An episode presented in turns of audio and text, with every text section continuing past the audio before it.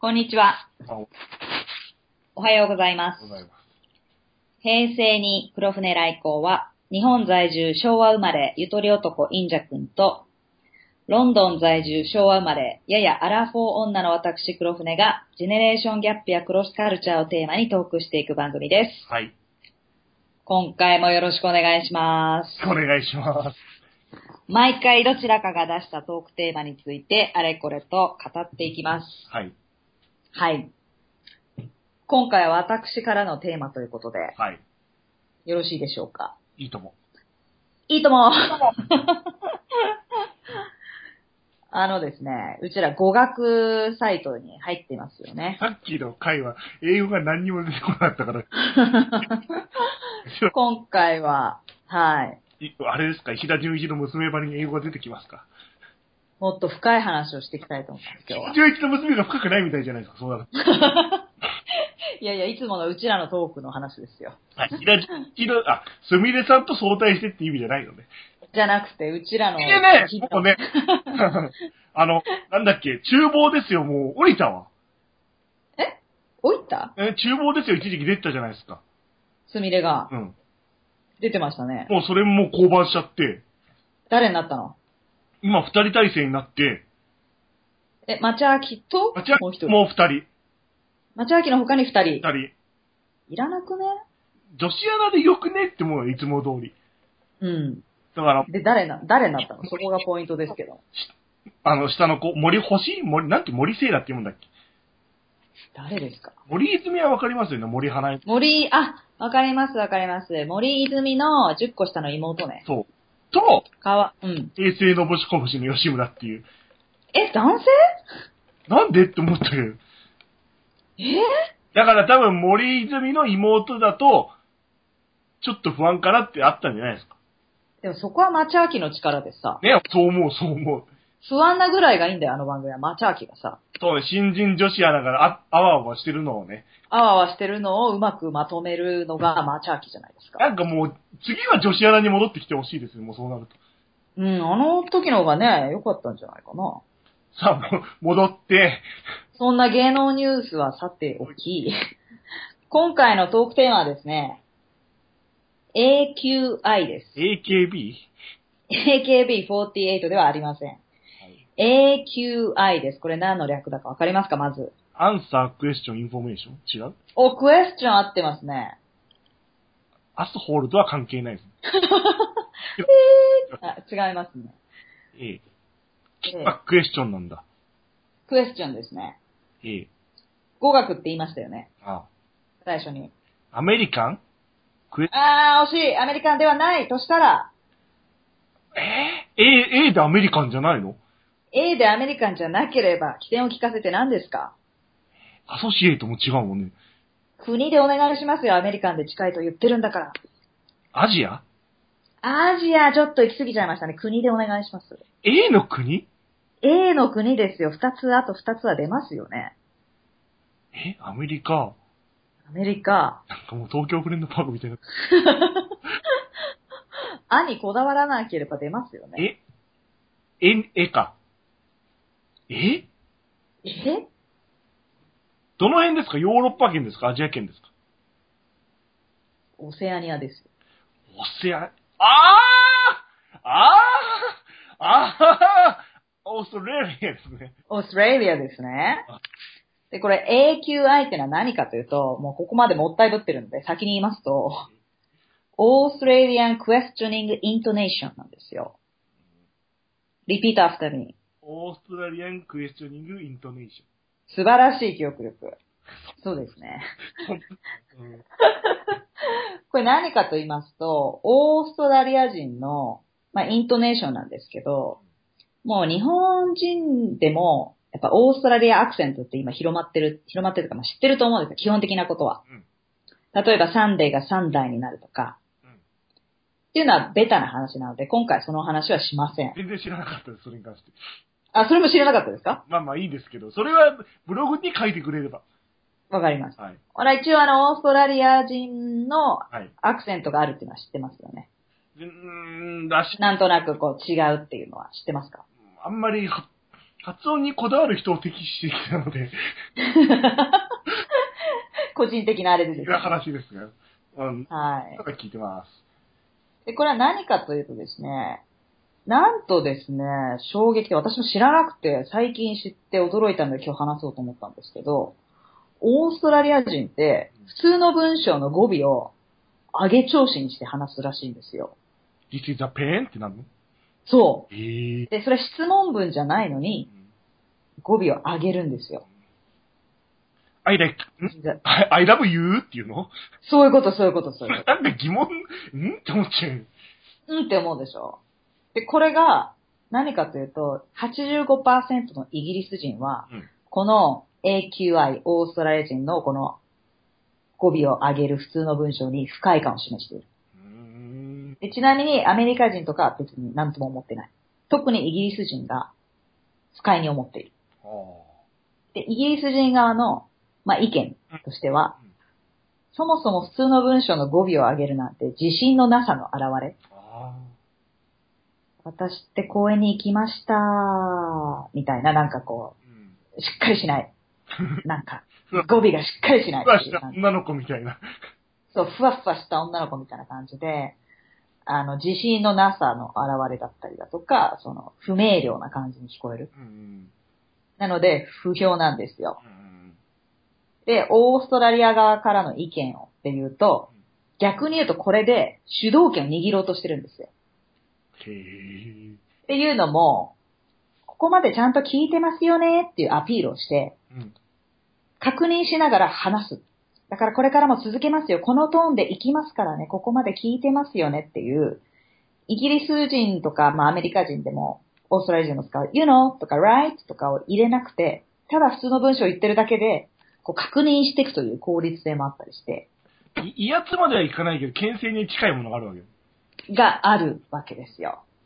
で、これは私が読んだサイトの話ですけども、やっぱオーストラリア人は、イギリス人とは違うアクセントを喋ってるっていうアピールをしたいらしくて、へえ。アメリカ人にとったら、アメリカ英語じゃない人ってまあ同じみたいなイメージがあるんですよ。うん。で、その世界のアメリカに認められたいみたいなとこがあって、あくまでイギリスとは違うんです、オーズイはっていうとこを見せたいんですよ。オーズープライドがあるんですよ。でオーズイプライドがあって、オーズイの自己顕示欲があって、うん。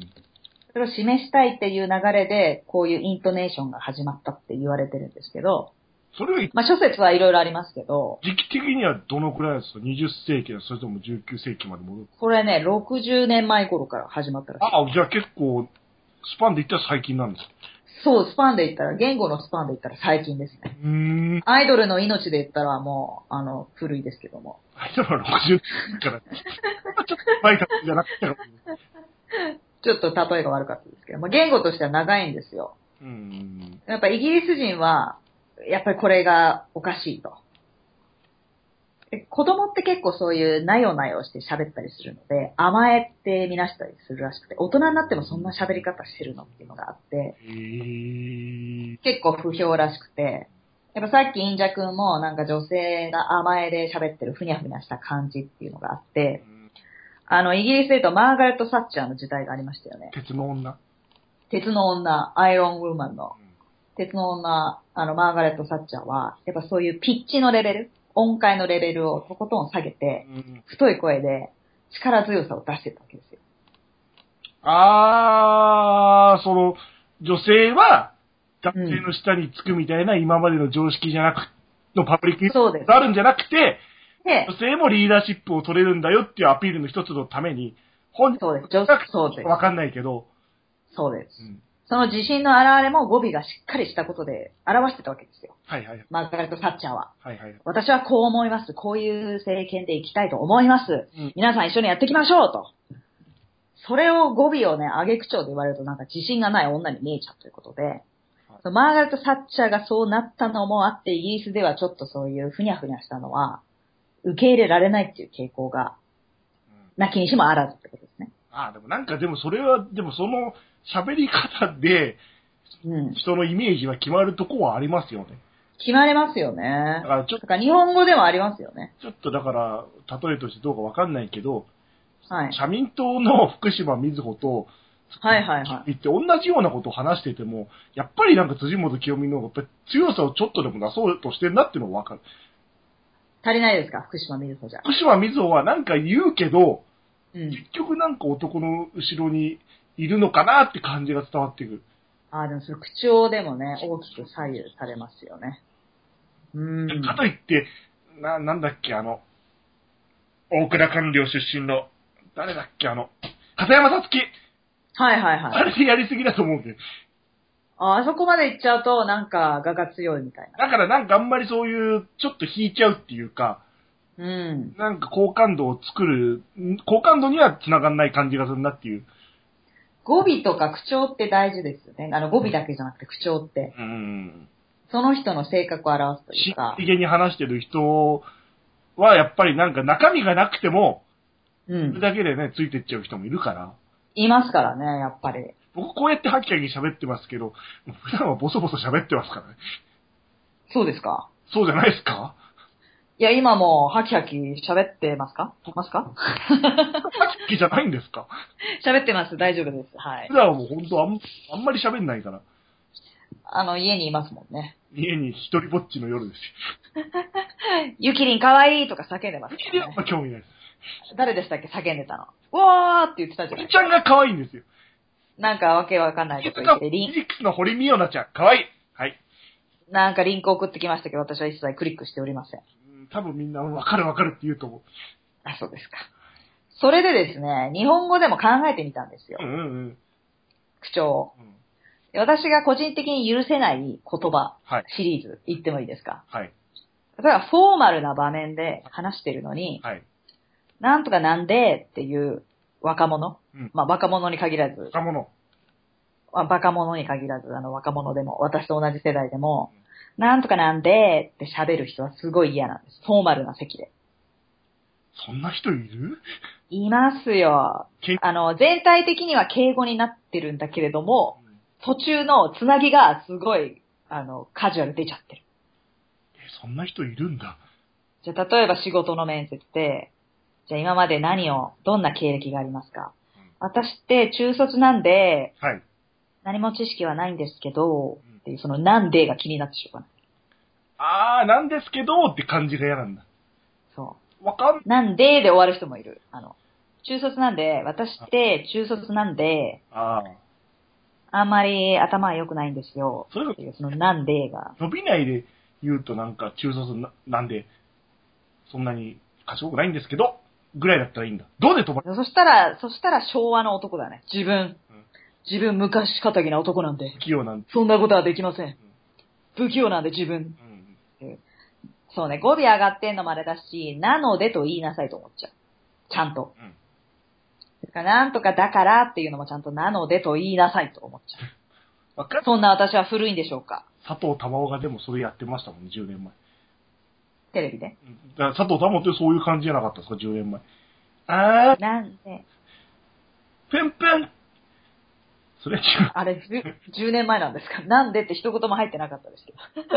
いやもうなんで、しんすけさんそんなことするんですかみたいな。でもそれは why でしょあー、そうか。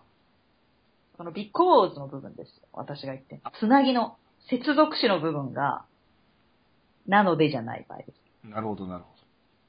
そうです、そうです。理由の部分ですね。あと他は何かありますかあと他はですね、まあいっぱいあるんですけどは、やっぱりこのイントネーションって変わってきてるじゃないですか。はい。例えば私の時代というか私が若かった20代の頃は、あの時君は若かったかあの、あの時私も若かったんですよ。そんな時には、なんとかじゃねえっていうのはなかったわけですよ。ら。よくなくないのでもあったでしょ。よくなくなくなくなくなくないはあったんですけど、勝ち入れちゃダメだから。一応、一応、三勝。参照ですよ。これ私の言葉ですから。いいですかで、なんとかじゃねっていうのはなかったわけですよ。で別にそれは否定してなくて言語って生まれていくものなので、生まれて、廃れて。生まれて廃れて、あの死語だの、かっこいいだのなっていうのはそれはもう本当かんかいいんですけどもうん、さっきのオーストラリアンクエスチョニングイントネーションに戻ると、はい。私の時代ですね、その私が20代でブイブイ言わせた頃、世間をブイブイ言わせた頃は、はい。あの、これ、インジャ君は知らないかもしれないけど、語尾違うんですよ。なんとかじゃねえの代わりに何言ってたと思いますかちょっと勝手にクイズ形式にしたいと思います。え、どういうことじゃあ、3択ぐらい出してくんないとわかんない。あ、そうね、三択ね。じゃあ、週末したことの話をしてて、1、私、昨日公園に行ったんです。2、公園に行ったんだ。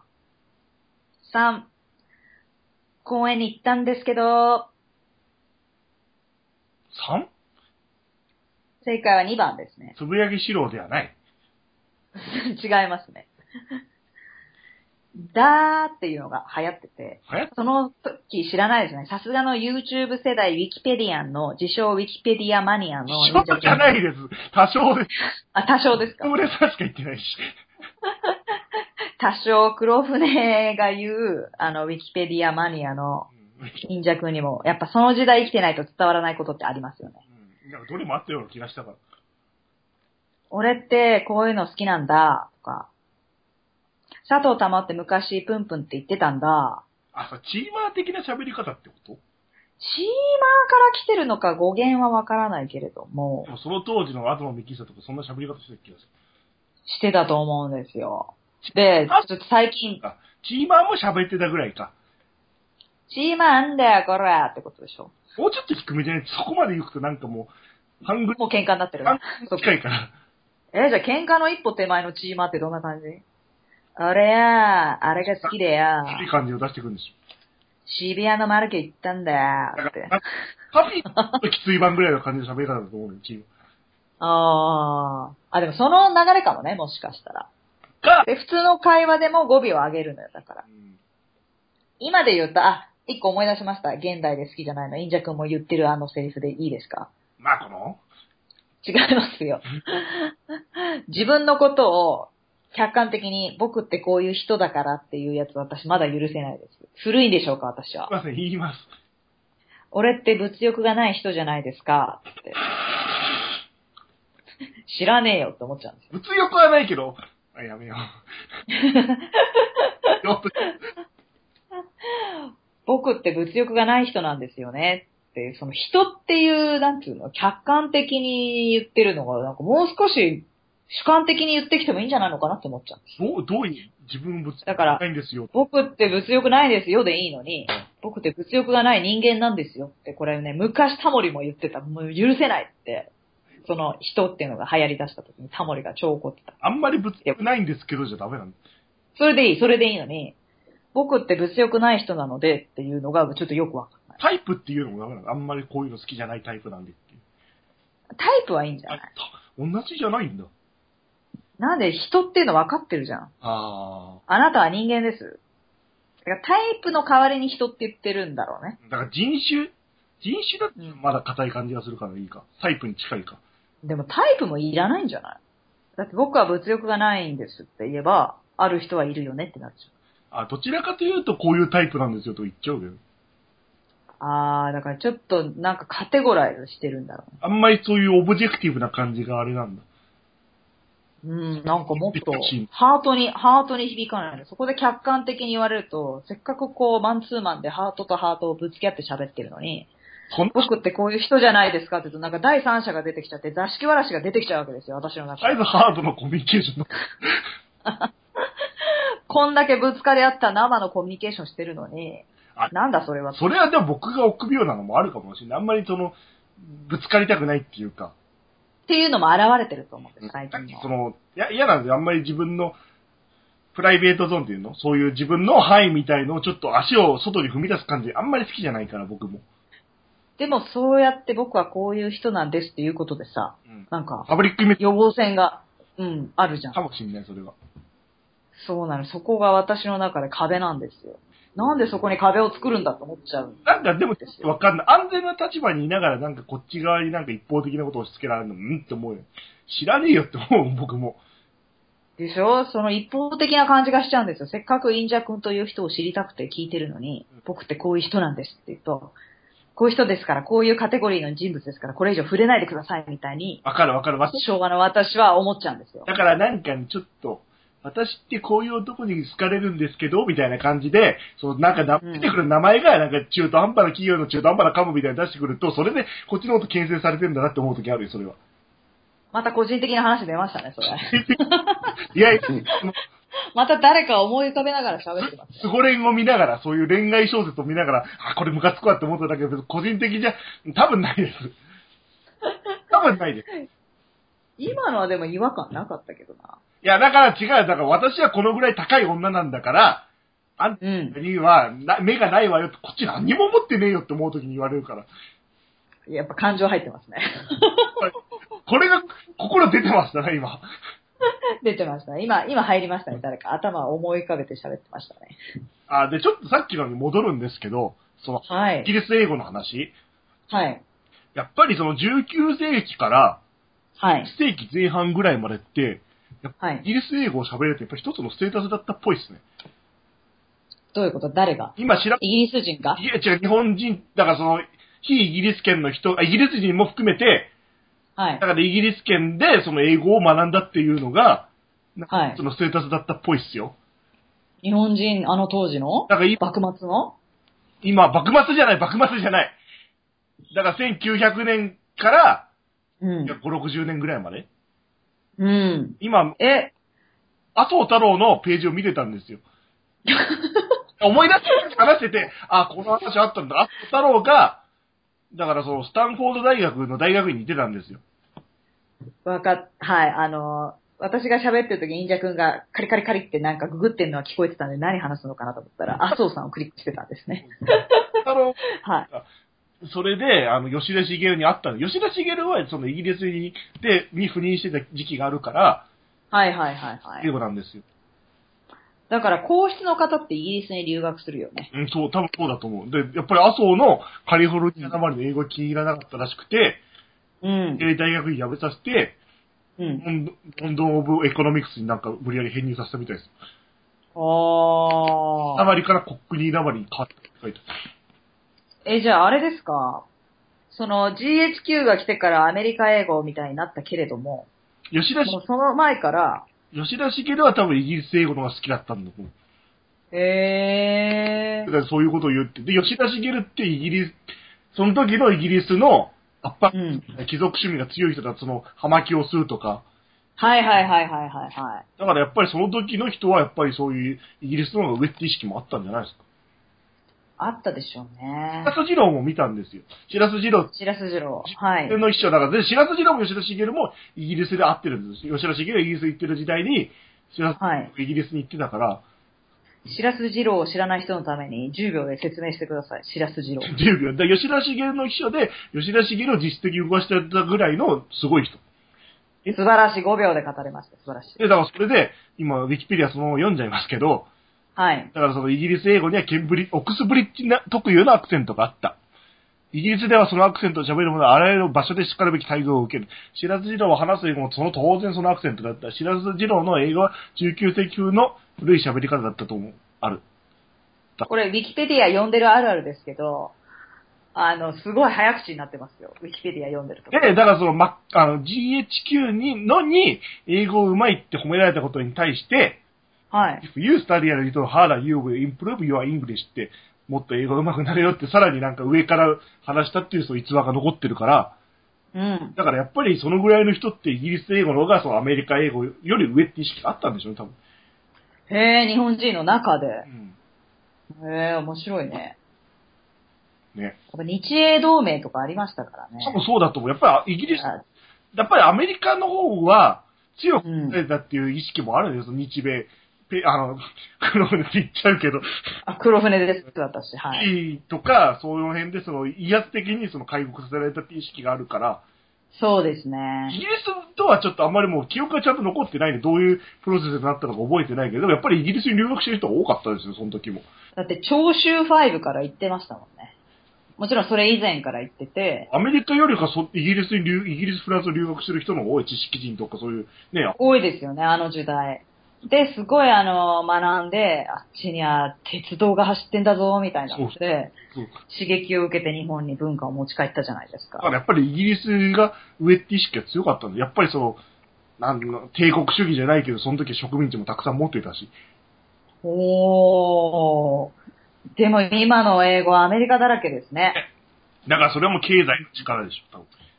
そうですね。だからそのうです戦後の解放運動とかでも植民地どんどん手放していっちゃったから、イギリスも。はいはいはいはいはいはい。そうなんです。だから面白いのがイギリスのアクセントで言うと、日本って土地土地によってアクセントが違うじゃないですか。はい。ですよね。はい鉛があって。はい。でイギリスって階級によって言葉遣いが違うんですよ。うん知ってますか全然知らなかったです。あの、お金持ちの人の喋り方があるんですの。なんとかでございますっていうのを、あえて日本語に訳すと、黒木薫でございます。白鳥玲子でございますっていう、ございますっていうのは、やっぱ農民とか言ってなかったでしょ。言わない言わない言わない。だっぺって言ってた けど。だっぺし紅茶におなんてつけないでしょ。お紅茶入ってますけども、召し上がられますかなんて言わないでしなんかょ、、農民は。高松奈々を思い出した芸人の、お嬢様こ、高松、誰ですか高松お嬢な様芸人ってなんかやってるんです。の。へー。全然面白くないんだけど。あ、知ってます。あのー、早稲田大学の。慶応じゃなかったあれだから、けなんかま、また、ダブル、スクールをそう、ダブルで東大とダブルスクール今してるみたいな。してて、うん。あの、そうだよそんね。な面白くない。うん、知ってる。高松奈々でもなんか、あ、どうしました ですよ。 どうしました 高松奈々さんが聞いてくれたら、ここで炎上してくれればなと思って。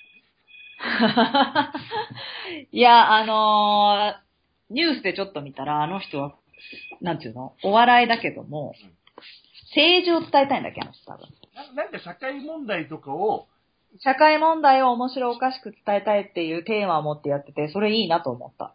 でもなんか、その、それはだから、な、なんていうの、一応だからテレビのコード的にはあんまり面白くないから結局、お嬢様漫談みたいな、それしかないっていうのは悩んでるみたいな、なんかで見た。うんまあね、ちょっとあれは古いなと思いましたね、ネタは。そう。そうですねだか。らそういうまあでもね、アッパークラス、いい運動だと思いますよ。うん。アッパークラス的な喋り方がやっぱりイギリスは今でもあるんでありますね。はい。あります。だから、デイビッド・ベッカムをあえてああやって喋ってるっていうのもありますよ。ああ、そ、デイビッド・ベッカムは逆で、ポッシュ、あ、ポッシュって言うんですけど、あの、高級な感じの、はい。高貴な感じをポッシュって言うんですけど、いいとこの出な、あえて、いあの、全然いいところでじゃないことを未だにそういう喋り方をしてるっていうか、ああ、麻生太郎がなんかわざとベランメイクショーみたいに喋るみたいなもん。あの、名古屋の、ほら、名古屋。市長がわざとあまさ、デリャーとかさ、そう。ダギャーとか喋ってる感じですよ。言ってみたら。絶対そんな風に喋ってねえだと思うな、あれは。そうそうそうそうそうそう。そういう、まあ、演出もできちゃうっていうのが言葉の面白いとこですよね。あじゃあ逆に自分と、逆にっていうか、じゃあやっぱり日本と同じで、う自ん。分と違うクラスのことを、うこんこに熱心に習わせて、そういうとこに行ったらみたいな、習い事みたいなのやっぱりある。どういうこと言葉の習い事お茶を習わせたりとか、ことをな、ああ。言葉遣いで気をつけさせて、うんうんクラスに行こうみたいな意識もイギリスもあるのそれは、それともクラスはもう、一回なったらもう固定的なのど、どっちなのやっぱそういう世襲制度じゃないけどもあ、、固定あるってんだ。うん、割と。うん。そこの階級の人はそこの階級と結婚するし、自然とね。うん。もちろんシンデレラストーリーはあるよ。うん。いや片田舎の人が起業して成功して、今では年商何億みたいな人はもちろんいると思うけど、あんまり、やっぱ生まれつきの階級っていうのはち力強いよね、やっぱり。あやっぱり日本、今の日本よりもより強いんだ。うーん。だから言葉も結局ちっちゃい頃に習うわけだから、そう簡単には変えられないじゃん。そうっすね。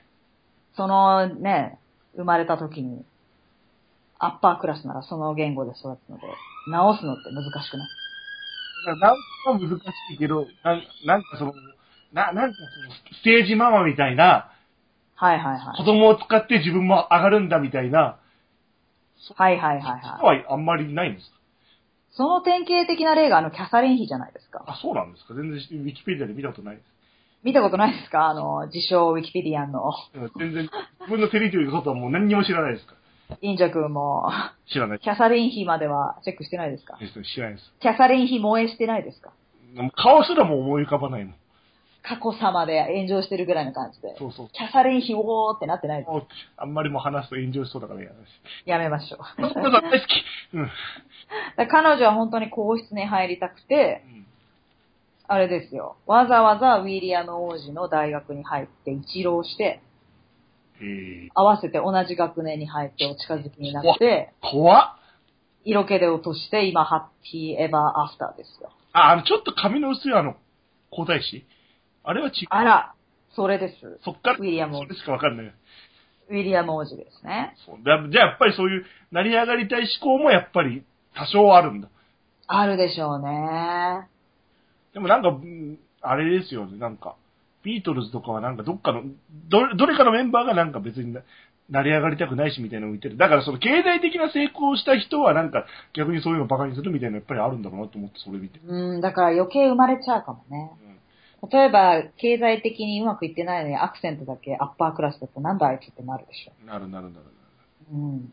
かといって、け何経済的にうまくいった瞬間、アッパークラスの喋り方しても腹立つでしなる。なんかそれはね、その執事を見てなんかええって思っちゃうもん。ょ。でしょ急に命令口調になっちゃうボスみたいな感じで腹立つでしだから、うん、まああんまりそういうの好きじゃないけどね。だから、うんお互い心の中で見下してるんだろう。だからそ、労働者階級は、ょ。うん。いう、その貴族階級を見て、う実はん現実社会に生きてないって思ってるし、うん貴族階級の方はその労働者階級を見て、働いてるバカな奴だって思ってるから、うん。結局なんか不毛だなとはちょっと思っちゃ不毛だなうと。。うんまあ、日本でもね、なんだい、田舎なまりか、みたいなね。あるじゃないあでれすか。かもだからもう、それを最たる例の慶応の幼稚者でしょ。け何ですか幼稚者から、うん。小中高大っていう、だから喫水の慶応ボーイみたいのって、ああ、作り上げるってそいうね、の中でだからコネクションみたいのがその、形成されてっから、あれすごいんですよね。うん大人になっても OB 会とかやってんですよね。見た会みたいなのを熱心にやってるから。で、やっぱり慶応の中でも差別があるんで、やっぱ幼稚屋うが、ん、はい。じゃあ一回聞きますか。いや、大丈夫です。お話しください。はい。携帯が鳴っちゃいましたけど。すいません。大丈夫です。キキーポントーキン。キーポントーキン。あ、お待ち。終わります。こんなこともね、起こりますよ。そう素人のね、可愛いとこ。素人のね。でも編集したくないのでね、このまま行きたいと思いますけど。 だからもう見ちゃうけど。はい。はい。そう、だからなんかそういう1900年から、多分1960年ぐらいまでやっぱりイギリスを一目置くみたいな、やっぱり日本もあったみたいです。おー、面白いですね。なんか、面白いですよ。だから、その影響で、あの、すごい日本語っぽい英語があるんです。まあもちろん逆なんですけど、イギリス英語。例えばアメリカ英語でインフォメーションセンターっていうとこが、イギリスだとヘルプポイントって書いてあるんですよ。えー、ヘルプデスクとかヘルプポイントって書いてあって、すごい日本語っぽくないあの、日本人が作った英語っぽくないぽいぽいぽいぽいぽいぽい。ヘルプデスク。ちなみにこれは、あの、アメリカ人が言ってました。イギリスを訪れたアメリカ人が、何これすごい日本っぽいって言ってて。えー、その人は日本語も喋れるアメリカ人なんですけど、ヘルプデスク。面白いですね。そういうの結構あるんですよ、イギリスって。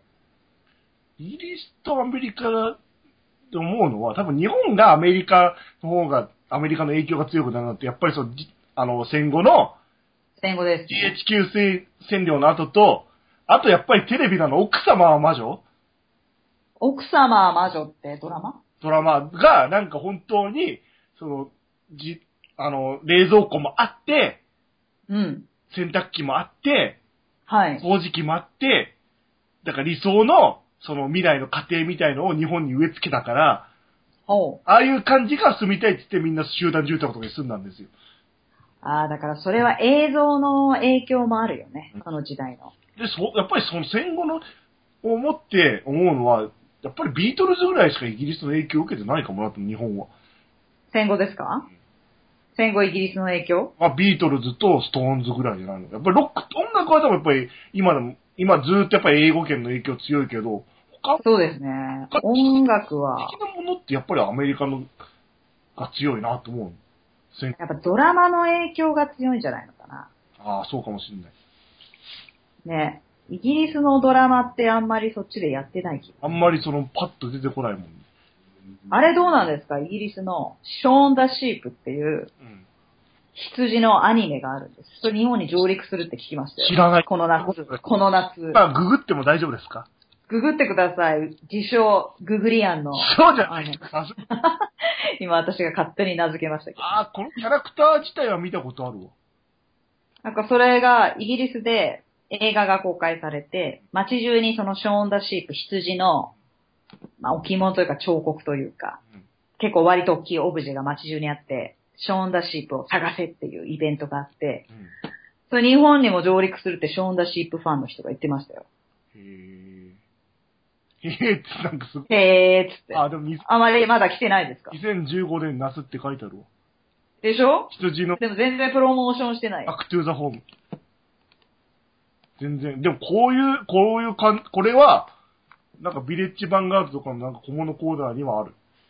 あー、あるね。けど、ビレ版、ビレ版ね。ビレバー、ビレバーって言ったことないけど、ビレ版ですよ。ビレバー、はいビリーバンバンそビリーバンバンう。違でう違すよ。うは違。いうはい逆輸入的なビレ版に行って、それを知って何なんだろうって思って、後々知るっていうのはだからそあ、必須のあれだ。うん先に知る日本多いと思うや。テレタビーズとかも、これ何なんだろうって昔、今、プラザって言いますけど、ソニープラザっていうとこで、レタビーズテレタビーズ知らないんですかあー、なんかこういう感じの人形あったね。これイギリスのポンキッキーズ的な番組で、もっとちっちゃいか、もっとちっちゃいか。違うね。うん。ニコニコプン的な番組でやってるんですよ。うん。結構イギリスのそういうのは入ってきますよ。大人のドラマが入ってこないの。大人層になかなか浸透しないのかもしれない。なんかセレブリティもなんかアメリカのセレブリティばっかりでね。うん。ああ、と、イギリスのドラマをアメリカ版にしたらヒットするっていうのは昔あったんですよ。今はどうかわかんないですけど。イギリスで一番影響を受けてるのは、あれだよ、うんやっぱりミスター・ビーン。あー、はいはいはい。ローアー・アトキンさんでしたっけローあローアー・アトキンさん。誰もローアー・アトキンソンって思ってないミスター・ビーンの人だから。思うよね。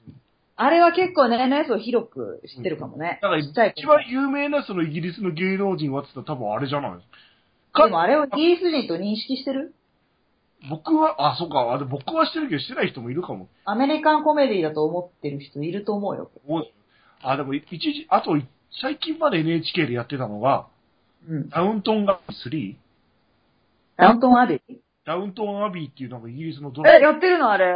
マ3までやってますよ。あの、こっちでもちろんやってるんですけど、日本でもやってるんだ。 NHK でやってましたよ。だから NHK がなんか放映権を握ってるわけですよ、やっぱり BBC の。多分そうだと思う。うん。そうそうそうそうそう。あ、でも華麗なる英国貴族の映画、だからそのイギリスのアッパークライの多分ドラマなんでしょうね。見たことない。そうそうそうそうそう。私こっちでは見てないんですけど。えー、でもあれ日本で受けるかなどうだろしました。ダウントンアビー4って書いてある。だから、第4シリーズまでやるんですよ、多分。う。面白い見てる一回も見たことない。あ、やってるなダメだ。じゃあ、それ前まではそこの時間が、うん。韓流ドラマの枠だったから、あー、そうね。尽きたから、なんかやってみるかぐらいの感覚なんだと思う。イギリスをお待たせしましたって感じじゃなくて。だからやっぱりあれですよ。ハリーポッターからのイギリスブームが来たんじゃないですか。ハリーポッターってイギリスなのハリーポッターですよ。ハリーポッターじゃないよ。ハリーポッター、僕、な一回も読んだことない。一回も映画見たことないから。もうすごいですよ。修学旅行生イギリスに来てますよ。ハリーポッターテーマパークに来るために。ハリーポッターテーマパークみたいのがあるんだ。あるんですよ。できたんですよ。最近なん。か最近っつっても1、2年だと思いますけど。僕なんかシリーズものになっちゃうと自分の中で拒絶しちゃって、例えばあのうん、パイレーツ・オブ・カリビアンとか何本もやってるじゃないですか。はいはいはいじゃあはい。入ればいいんだろうって思っちゃうから、ああ、わかる。なんか、シリーズが長すぎて、ストーリーがなんか続いてるものは入りにくいよね。あとは金曜ロードショーでいつでもやってるなって思うと、じゃあ見なくていいやってなっちゃうっていうか。でもそんな金曜ロードショーでやるか確率はある金曜ロードショーね、なんかリニューアルしちゃってから、なんかそうロ、ローテーションになっちゃった。ええー、じゃあ、よくやるって思っホームアローンなんた。か全然やんないもん、もああ、再放送といったらホームアローンとか、グレムリンとか。グレムリンとか見てましたよ、めちゃめちゃ。あそれは、BS 日テレの映画の枠に入っちゃったから、そういう洋画。あー、なるほどね。企業同士はもう宣伝色が強くなってる、すごく。うんうんだうんうから、ユんニバーサル・スタジオ・ジャパンのハリー・ポッターコーナーがリニューアルされるたびに、金曜ロードショーでなんか特集やってる感じ。じゃあ結局 USJ とかになっちゃうんだね。そうそうそうそうそうそう。あとだからジブリの新作が出るたびのジブリ特集みたいなのをあー、はいはいはいはい。やるみたいな。で、あとなんか有名な女優の映画が出たら、まあ有名な女優の昔の映画やるみたいな。はいはいはい。モーション目的が強くなりすぎちゃって、今。そうなんですね。テレビもそうやんないとね。あ、だから BS がなんか充実してきたってのもあるんですけど。そんなに BS って見てます僕結構見ますよ。えー、なんかもう、家出れないじゃないですか。NHK 見て、民放見て、BS1、BS2 見て、お海外ドラマ見て、海外映画チェケラーして、ね でもあんまり真剣には見てないから、全部が全部。だからえ。 BS、全部真剣。ギアハギの記者遍歴とか面白いですよ。おぎやはぎの何会社遍歴。ギアハギが司会なんですけど、はい。芸能人が出てきて、その、はいあそうくるあの芸能人が初めて車を買った感動とか、ではいはいはいは車を、歴代にその乗った車を、その当時のエピソード込みで話すみたいなのやってる。い。面白そう。面え、そ白れ BS って何なのそもそも、定義は。民放ではやれないちょっとマニアックなのもやれますみたいなのが多いの。だな、な、な、何を目的だ ?BS だと、あれなんですよ。だその、ローカル放送みたいのがないから、はいはいはいはい。全国ネットでやりたい番組を BS でやってるみたいな。その権利関係がうるさいから、そのすごくジブリみたいな、はいはいはいはい。力があるんだったら民放でできるけど、はい。そんな力がないけど全体に放送したいみたいなやっぱ BS に行ってる感じ。そうするとなんか BS の方が楽しそうだね。でも一時期、なんかな、そう、同じ意見で BS って何のためにあるのって意見が強かったから、自分の中であ、違う、世の中で。あ、世の中で。 BS えだから10年ぐらい、だから本当に、通販番組とー、そう。韓流ドラマばっかりやってた時期があるんですそよ。う、そういう時期あったよね。それ結局 BS ってつまんないなって思っちゃう。だからそれ、だから国から注意されて、注意されたんだ。何パーセント以上までに、何パーセント以下に抑えるようにっていうその勧告があって、その韓流ドラマみたいなものを、韓流ドラマあ、一応バランスよくやりなさいと。そうしたらなんかだいぶ面白くなってきましたよ。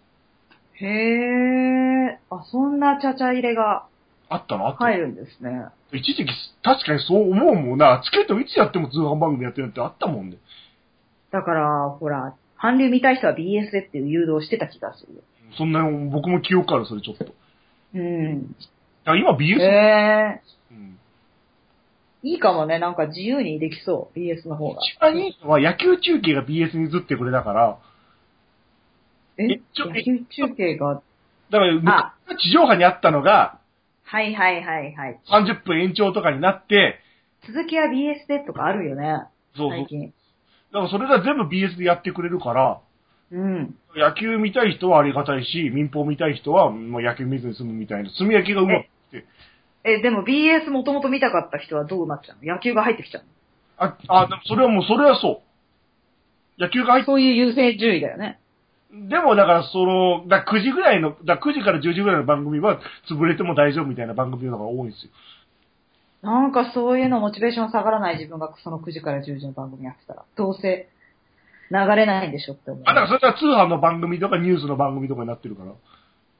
へえ、でも通販側も売りたいからその番組に。言ったらキリがない。でもやっぱり、 民放で言ったら視聴率取れなくなってきた方だけど、うん、 TS だとやっぱり野球中継で視聴率取れる方だから、そっか。全体的な総数で考えたら。やっぱり野球見てる側もやっぱり試合最後まで見れることが増えたし、はいはい。昔は7時まで、7時から9時までで、うん。野球延長最大でも9時24分までだったりすると、うん。あんまり最後まで見れない、最後まで見れないことも結構多かったのが、うん。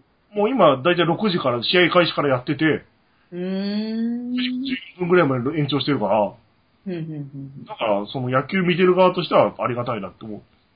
うんうん。うーん。そうなんですね。そう、だから BS、 BS はね、見たことないんですよ、私。チあャと、ンネルをいじったことはありますけどね。だから BS、でも、でもそれだったら BS 入んなくていいと思うよ。BS 分もお金払わなきゃいけなくなっちゃう。BS 入ってると。え、勝手に入ってきてましたよ。自分で切っちゃえばいいんですよ。まあそうなんですけど、コネクタを繋がなきゃいい話なんですけど。あ、BS 入っちゃうと BS 分の NHK のお金も取られちゃうから。あ、そうなんですかえ BS 抜きの契約もありますよ、NHK。へえ、なんかもう繋いだら入ってたので昔。見てませんでしたけど。それはだからもう NHK 側の策略通りなんですよ。ああ、ほら、ついてるから見てるじゃないですかと。そうシグナル、出てますよって。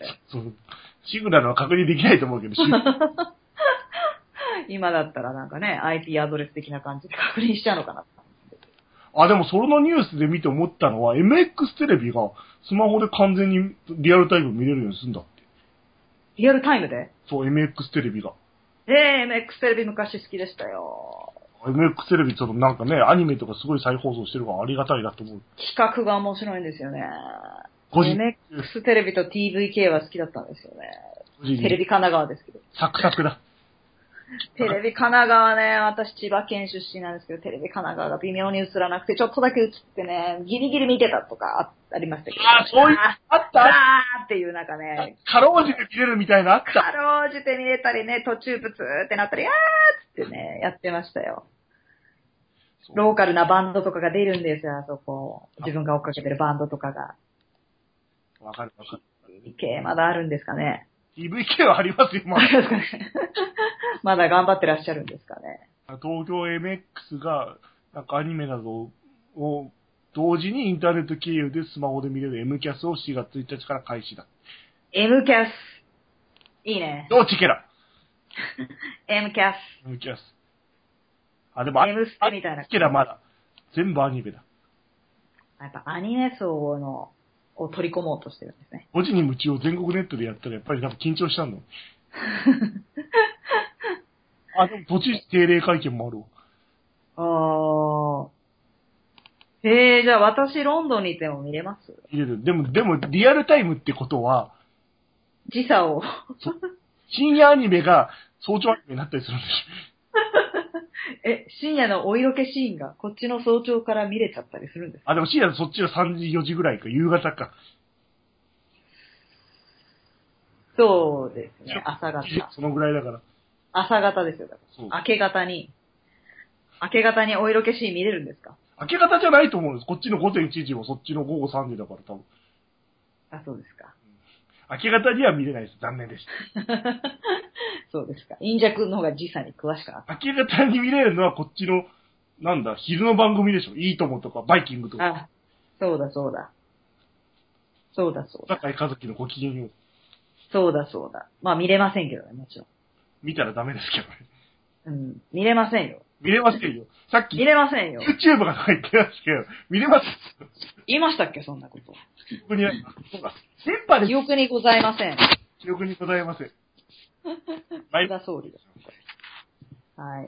い。そうなんですよな。んいやー、進化してますね、でも。あれ、もう発音の話はもういいんだ。発音の話ですよ。発音も進化してますよ、やっぱり。はいはいはいはい。戻りますと、や、あの、自信のなさの現れって言ったじゃないですか、オーストラリアン発音って。はい。イギリスにしてみたら。はい。やっぱり日本でも、このオーストラリアンアクセントも女子から始まったらしいんですよ、もともとは。いろんな諸説ありますけども、ミランダカーから始まった。ミランダカーから始まったわけですよ。ミランダカーってイギリス人ですよね。オーストラリア人じゃないのオーストラリア人なんですか、ミランダカーって。なんかオーストラリアのイメージ強いけど、オーランドブルームもオーストラリア人じゃないのあれニコール・キットマンしか私はイメージないですね、オーストラリア人。ミランダカー。ニコール・キットマンとラッセル・クロウ出と、身。ウィキペディアが言ってる。出ました、ウィキペディアン、ググラーの、ググラーのウィキペディアンのインジャ君です。オーランドブルームはなんか創価学会員だったことで知ってる。なんでか知へーなんでか知らないけど創価学会に入ってる。